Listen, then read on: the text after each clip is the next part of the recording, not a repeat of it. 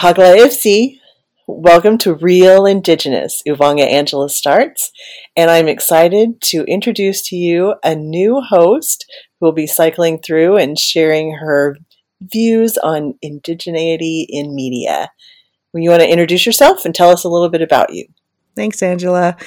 My name is Monica Braine, and I am currently a project specialist at Amerind Critical Infrastructure. Basically, what I do is uh, help tribes build broadband networks. But before that, for about 10 years, I was a journalist and I worked for Native America Calling, a live call in radio show.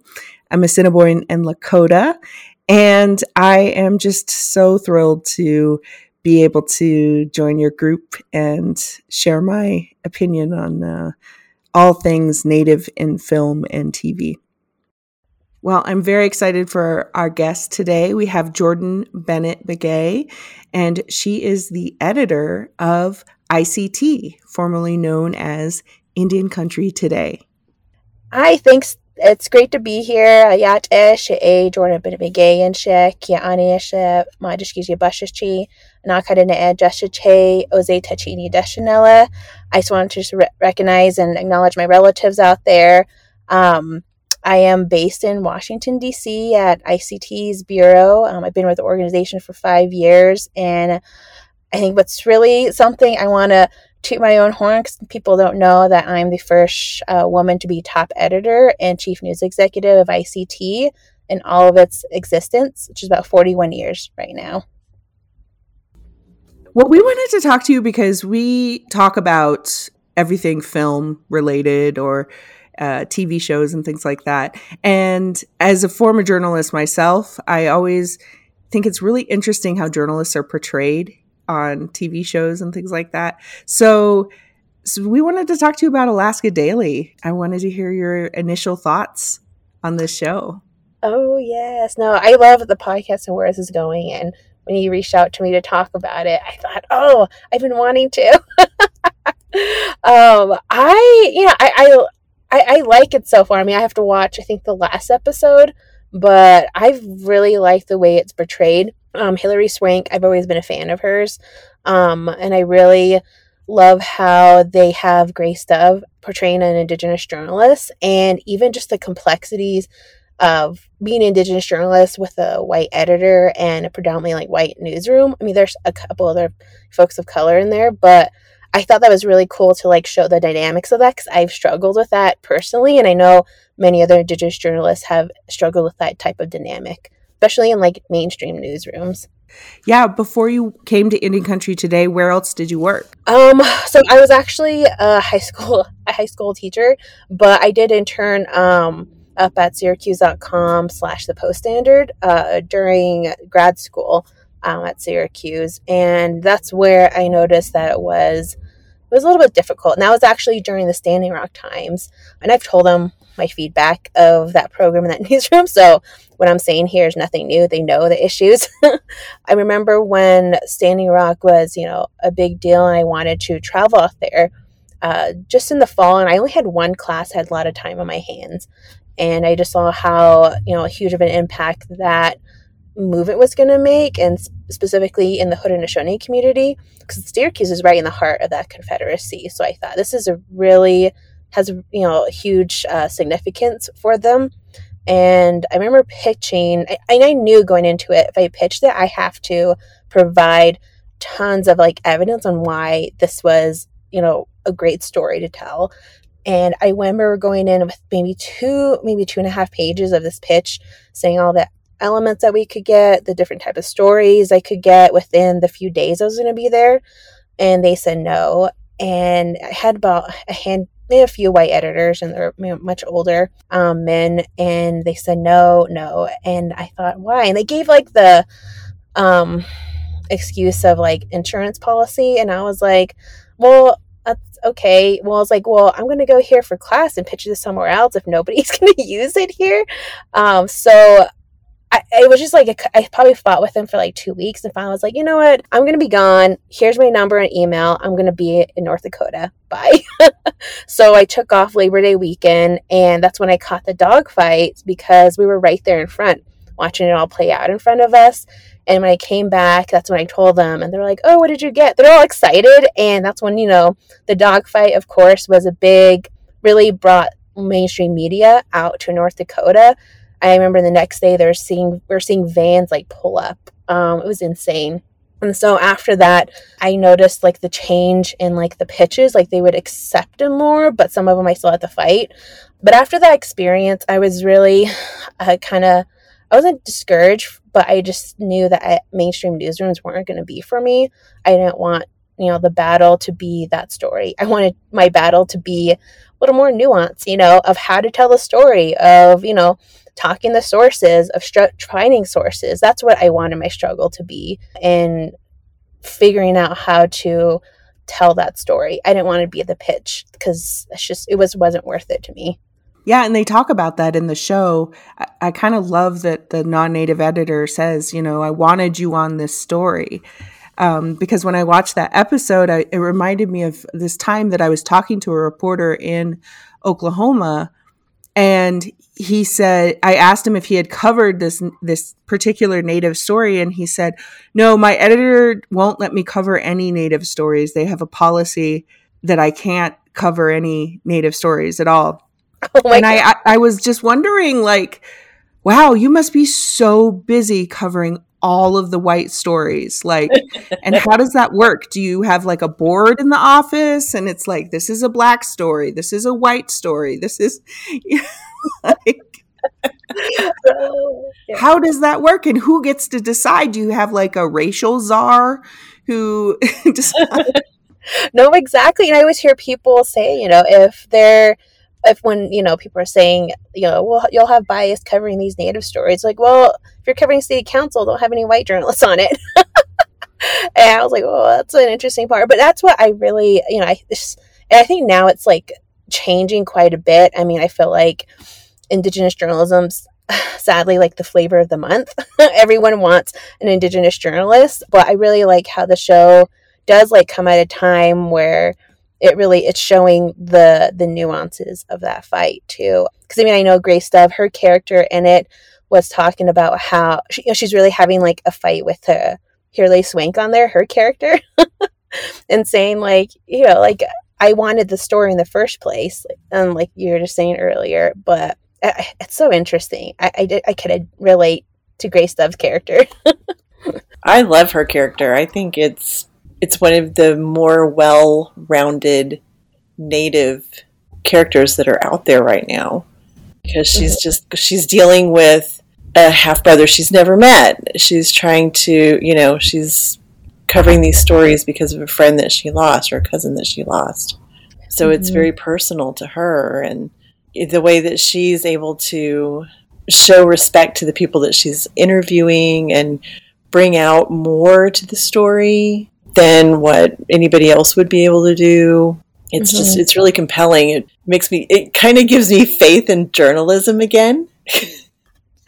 Oh my gosh. Oh, I hear it because even a lot of, I mean, what you're just pointing out, I really liked how they brought in the trauma informed reporting for it because that's what's a lot of needed in our communities. And it kind of just shows a comparison between what I look at as white journalism and indigenous journalism. Like there's completely different approaches to it, even though we've been doing this a very long time before you know, the Washington Post, the New York Times. You know, we've been doing it way before then. I mean, the Cherokee Phoenix was founded bo- both before those major legacy media. Or even just the work life balance, too, when she was. Grace Dove was like, Well, I'm going to go. I- I'm not working this weekend. I'm going to the basketball tournament. just because that's how heavy the job is. And at least uh, I like that part of like her well-roundedness, like in that in her character, because that's what we try to encourage, at least at ICT. Like you're you know you're a whole person. This life this job isn't your whole life. Like we have to like remind people constantly go take time off. Go take a break.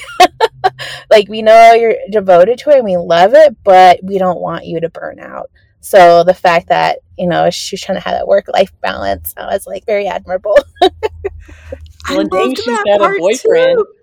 yes yeah. exactly I love that part too, Jourdan. It was it was reminding me of when ICT was coming into its own right in the beginning when Mark first took over and I would see pictures online and I'm and I would go to from my outlet that I was working at and I would go to my editor and I would be like look at all of them they're all smiling how what's going on and he's like it's fake it's not real. I was like, I think you're wrong. I think they're building a different newsroom. And he's like, get back to work. no, that, we are. And, you know, I think, and now, I mean, I know when, um, Mark first asked me to take this role over, I kept had to do a lot of reflection and think what's the type of newsroom I want to build and the culture that's completely different, you know, like millennials and he reminded me that millennials millennials and I'm a millennial, are now taking more organizations, and we just have a completely different outlook on on on the workplace culture. You know, like we, you know, want good pay, of course, benefits, but we also what impacts you know a standard organization is the culture. We want a healthy culture. We don't if you know the benefits and salary can be out of this world, but if it's a place where we're disrespected or that's toxic, we're not going to stay.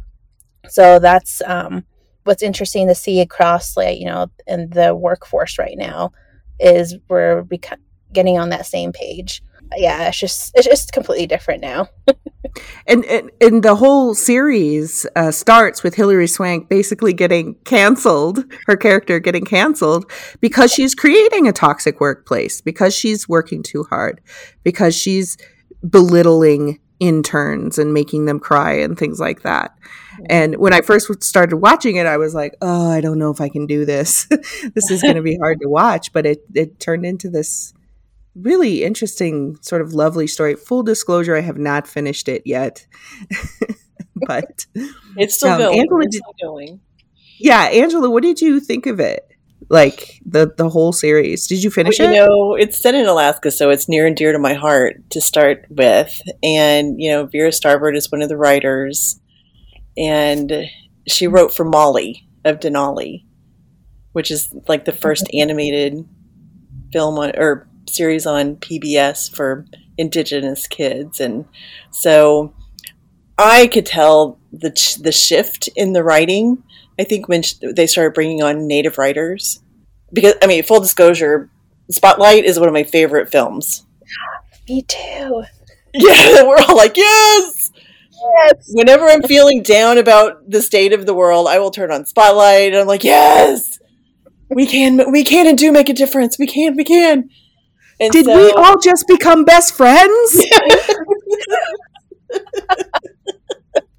my inspiration. If I need inspiration, I watch Spotlight. exactly. But you can tell when it shifted from like the the Spotlight type series to something that was a little more realistic for being in Alaska and mm-hmm. working with those smaller villages and how what it's like to go to the village and what it's like to approach people and asking them for information in a respectful way and mm-hmm. I, like I said in our year in wrap up, the first time that Irene Bedard is saying my people's name on broadcast television, I got teary eyed. I mean, it really, I didn't expect it to happen. And then she said that, and I just, I mean, I just, tears were running down my face. I was like, oh my gosh, here's somebody that's actually explaining to everybody watching the differences between all of the different tribes in Alaska because there's hundreds of them. And and just the minute details of all of just that one scene I was just like this is amazing. I'm so happy. No that was probably one of my favorite parts too and the fact that the show focuses on Alaska I was like this is incredible because I feel like the lower 48 they get a lot of love they get a lot of attention but Alaska, for you know, even a lot of the stories we try to look at, like they're very much left out of the conversation, and they are part, you know, of Native America or like Indian country. More than half of our tribes are up there, mm-hmm. right? And but but the legal framework they're under, the way you know they run, it's completely different. And nobody understands um, ANCSA. No, exactly, and that was like oh, that was like my favorite series that we ran two years that ago. That was an incredible was, series. yes, and so that was part when I, I, was like Alaska Day, like yes, you're bringing Alaska into the conversation because they need to be very much part of the national conversation on in, in any country in any issue. Well, and I mean, no, you, the series on ANCSA, I was like forwarding it to everybody that I know who's a, from lower 48. I was like, this is what I've been trying to tell y'all about the difference between how things run. we should probably say for our listeners who don't know, ANCSA stands for Alaska Native Settlement Claims Act. And uh, we'll, you should go to Indian Country Today and, and read the series if you want to learn excellent. more about it. We'll put links in yeah. the show notes if we have show notes. And it's so confusing, and, and ICT explained it so well. Megan did a great job, and our focus for that series was we wanted it to come from a young person because, you know, we looked at the past 50 years, but we thought, no, we need to look at the next 50 years. You know, that's where the de- decisions are going to be. It's going to be in their hands, not ours. So she did an incredible job on it. What do you think, um, Jourdan? What do you think are like some of the most common misconceptions about journalists today? And do you think that the movies have anything to do with that? I think the movies do have something to do with it. Um, I think the big one, I feel like oh, there's, there's many I can think, but the first one that comes to mind was they feel like it's a lot of like gotcha gotcha journalism. Um, so yeah, that kind of like it, it rubs me the wrong way, especially being in Washington, which I get it. but I'm like, no, I want to, and I guess that's where it's different between I said white journalism, indigenous journalism. It's the way we approach an issue. I mean, I always tell folks like you have to build a relationship with your source because, you know, native people, indigenous people are, you know, we don't trust the government. We don't trust a lot of like, institutions because of what we went through. So it takes a lot to, you know, go out there and talk to them. And at least that's what I find in talking to like other indigenous journalists or people, um, journalists of color that the way you know when we approach somebody with an interview we try to be transparent and we don't tell them like the questions but this is how it's going to happen and kind of give the process because also a lot of our people indigenous people aren't familiar with what journalists do or how they do it some people you know there's also terms like background on the record off the record and so trying to get on the same page of that with people who aren't familiar but also people who are familiar because with somebody, a source, they could say, This is only background. It's like, All right, what's your definition of background? Because this is mine. Let's get on the same page. it's a lot of, that's a big one I can think of right now. Um, I mean, a lot of them think we're like really bad people. but, you know, we're really not. We just want to make a change in the world and do right by it and hold those in power accountable and it's incredible. I mean, because I think of the Bad Press, the documentary that was done by Rebecca Landsberry. It was really interesting to see how the Muskogee Creek government officials were saying, you know, Muskogee Creek or Mvskoke Media casts, you know, our officials in the bad light. And then Angel Ellis says, well, don't do bad things. and I just like laughed. I was like, seriously, it's like, what? Yeah, well, and- yeah, I got to watch that documentary, and here, this is coming from my PA background. My question is, okay, how can you have an entity that is truly separate if their funding is rely it comes from the native nation?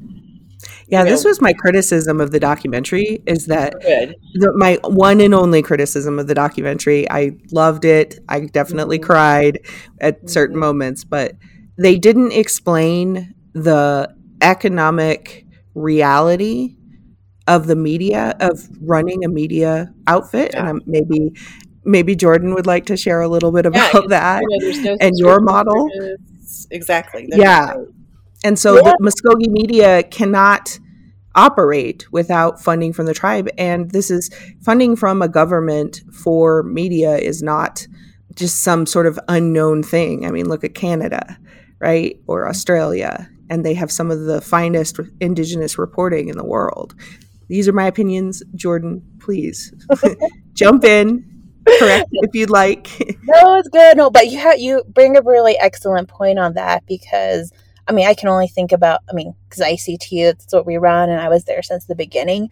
I mean, we were owned by the National Congress of American Indians before up until two years ago, 2021.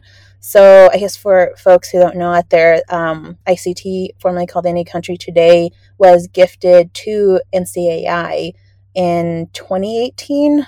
And so they brought my former boss, Mark Trahant, on to pretty much revive it. But I remember him telling, you know, the board or NCAI saying, this cannot be possible unless we're editorially independent. Like you cannot, that's not going to look good if, you know, you owned pretty much in a legacy media, and indigenous own legacy media, and it's run by policymakers. That's not going to work. And so he was very clear and transparent, saying we own the content, and this is how it's going to work. And so NCAI like agreed, like yes, that is, you know, they wanted it to work. And so every time, like in the, at least in our stories, the first what two and a half, three years, we would run at the bottom that um, NCAI, you know, owned us, but we're independently editorial. Editorials were independent but you know, if we just had to be transparent in that, like if we were covering NCAI, we were treated as press, and we had to talk to them. I mean, we're in the same building, and you know, we had clear rules on like not to talk to people. so we had, yeah, very clear boundaries, and would every time interview like somebody from NCAI, make sure the transparency was there. Then we finally um, AS separated from in 2021 and formed our own public media, Indigenous IndiJ Public Media. So we are funded by advertising, underwriting, which is kind of like the, yes, the air quotes commercials in our in our newscasts, and then um, individual donors, grants also. So we pretty much have you know multiple streams of revenue right now. We're still trying to be creative in that so we can fund our operation. Yeah, and it's basically what public radio does. It's a public it looks like a public radio model to me. Mm-hmm. I think that it's important to support the media outlets that are that you love, that you use, that you rely on and things like that. So, I think that's really I personally think it's a good model, you know. And I can see why also probably challenging though because you probably have to be hustling for money quite a bit. Yeah. And, oh yeah. I'm thankful for Karen and Mark. There are fundraisers and um, you know, our revenue team, they try to constantly like figure out and be creative on how to make sure we are we're all good, or at least like in the black. yeah, exactly. Yeah, this is nobody joins journalism to become wealthy. And I think that sometimes movies portray like r- rich journalists who have books and things like that. And and, it's like those no. basketball players of yeah no that's true that's true it's they do portray like a lot of i'm trying to think of like spotlight in there and I, I mean i guess like some of the accuracies of that one is like we're trying to like work and eat sometimes um, which is really funny. And, um, you know, calling people, being on the phone a lot or running places. I mean, that, that's more the case now uh, post COVID. Before it was just working, you know, doing a lot of what they say phone journalism, just calling people. But now a lot of our reporters are traveling and like going out into the field finally. Um, I mean, uh, person comes to mind is Pauly Denetclaw. She's a political correspondent, so she's been running around like in DC and, and on the Hill, just trying to like you know create relationships um, out there. Well, that brings up my next question. There's so many big conglomerates that are now buying up news and basically turning it into what I call infotainment. Mm-hmm. That you know, what are what are some of the biggest challenges to truly independent journalism and good journalism that you're seeing out there? What are the biggest challenges? Um, hmm. I would say maybe like open positions for Indigenous journalists. Um, is a real challenge. I think we need more people because every time people have recommendations for folks, I'm always giving the same names. so I think recruitment is an interesting problem because, like, you know, Monica was saying earlier, we don't go into this to be wealthy. We're not going to be wealthy. Um, so I feel like that kind of sways a lot of, you know, reporter, Indigenous reporters away from jobs. um, especially in areas where we really need them, right? So they can do that watchdog journalism. Like a lot of them, a lot of journalists I see, they go to PR or they become lawyers, and I'm like, no, don't go to the bad side. No. I know, I know. Talking, you're talking to a PA person. exactly. There's in PR too, and I'm like, why do we always lose people to PR? No. or project management. That's where I, that's, I love to help tribes build broadband networks. exactly, exactly. But yeah, it's so funny that you reached out for this conversation too, because when you want to talk about bad press or even Alaska Daily, I remember when I was in when we were in NCI's basement. Um, Kolby and I, so Kolby is in a be- our um, new bureau chief for a bureau opening in Montana. You guys got the first of it here. We're going to announce it soon. um, Wait, can you say Kolby's last name? Oh, Kolby KickingWoman. Sorry. Um, so he's our new bureau chief um, for our Mountain Bureau.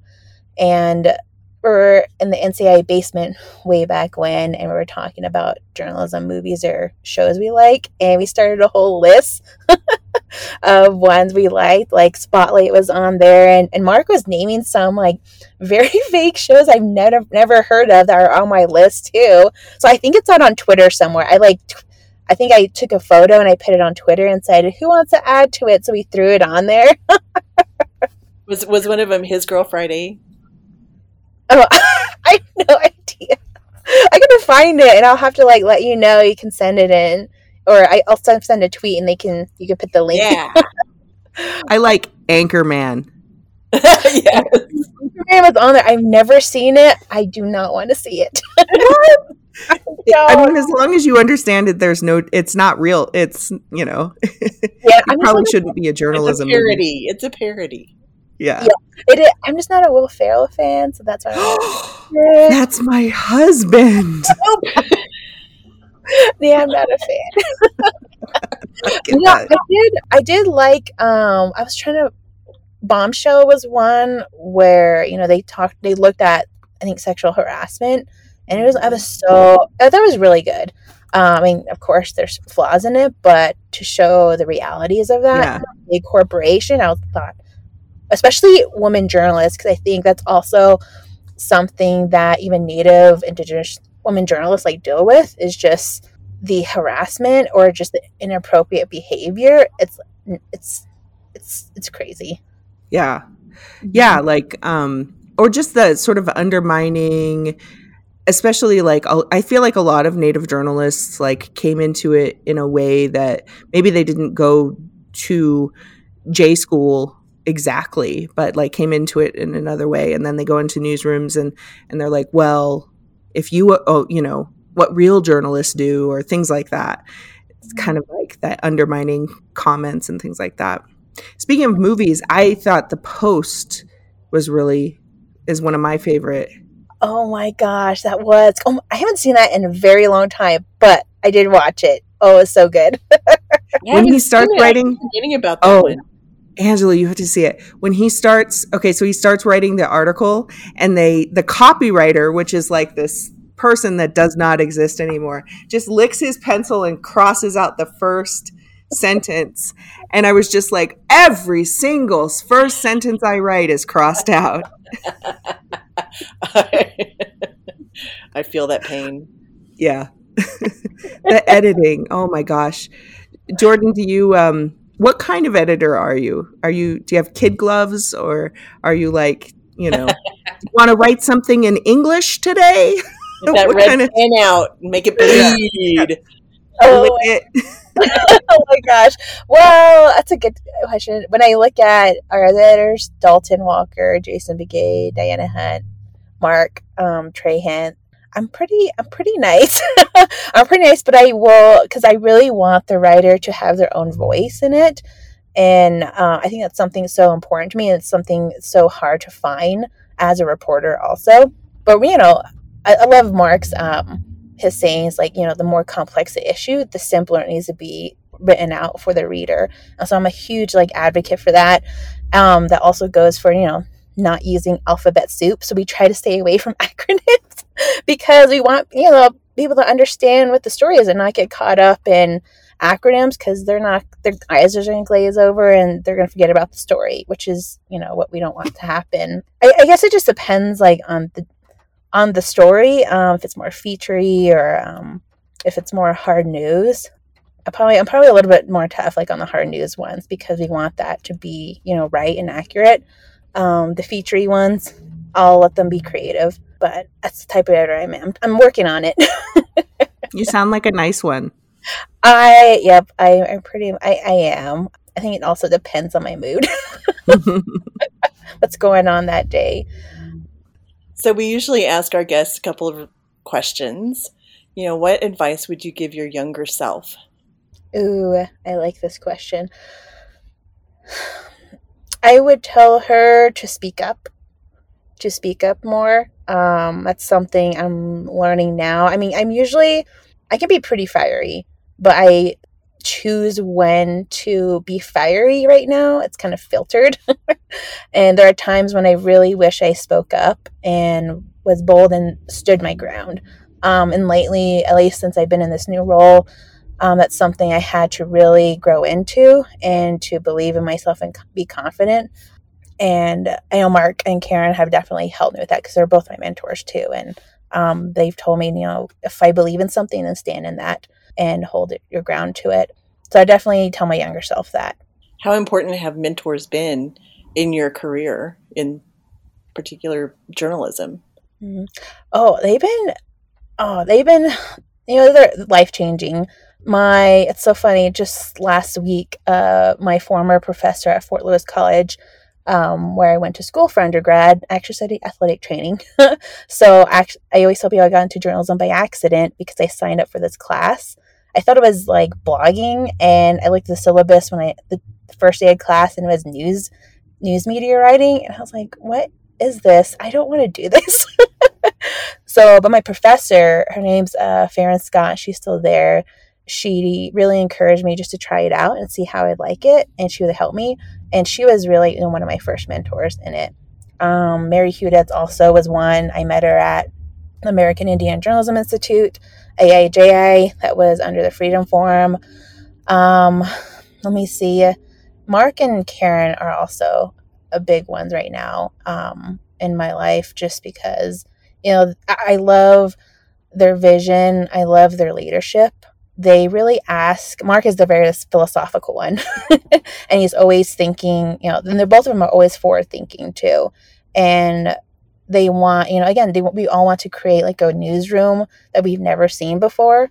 Um, so they're always thinking big you know we're doing that big sky thinking which honestly is a muscle i've been flexed trying to like work out the past few years because i've never really had to work that muscle uh, but just to hear their dreams and goals too has definitely rubbed off on me or even just asking, you know, about their leadership skills and ask, you know, going to them for ethical decisions or just like even when I'm at a crossroads, they'll give me advice to help me make my own decision too. They won't tell me what to do. They lay it out, have me look at it and kind of like again remind me of where I want to be and who I want to be, which is, you know, an incredible reminder. And I think I'm always I'm very lucky to have them both as mentors right now. Okay, our final question. What are you reading or listening to or watching that is inspiring you right now? Ah, okay. I know this one. So I am reading uh, Killers of the Flower Moon right now um, because the movie's coming out this year. And also, I know some people aren't fans of it, but I always tell folks knowledge is power. I can't have an opinion about something if I don't read it, even if it's terrible and people don't recommend it. Same thing goes for movies. Um, and also just like helps me with my job. But I can now see, I haven't read the other books about, you know, um, about the is- issues on Osage um, because they're written by Native authors. This one in particular is written by a white journalist.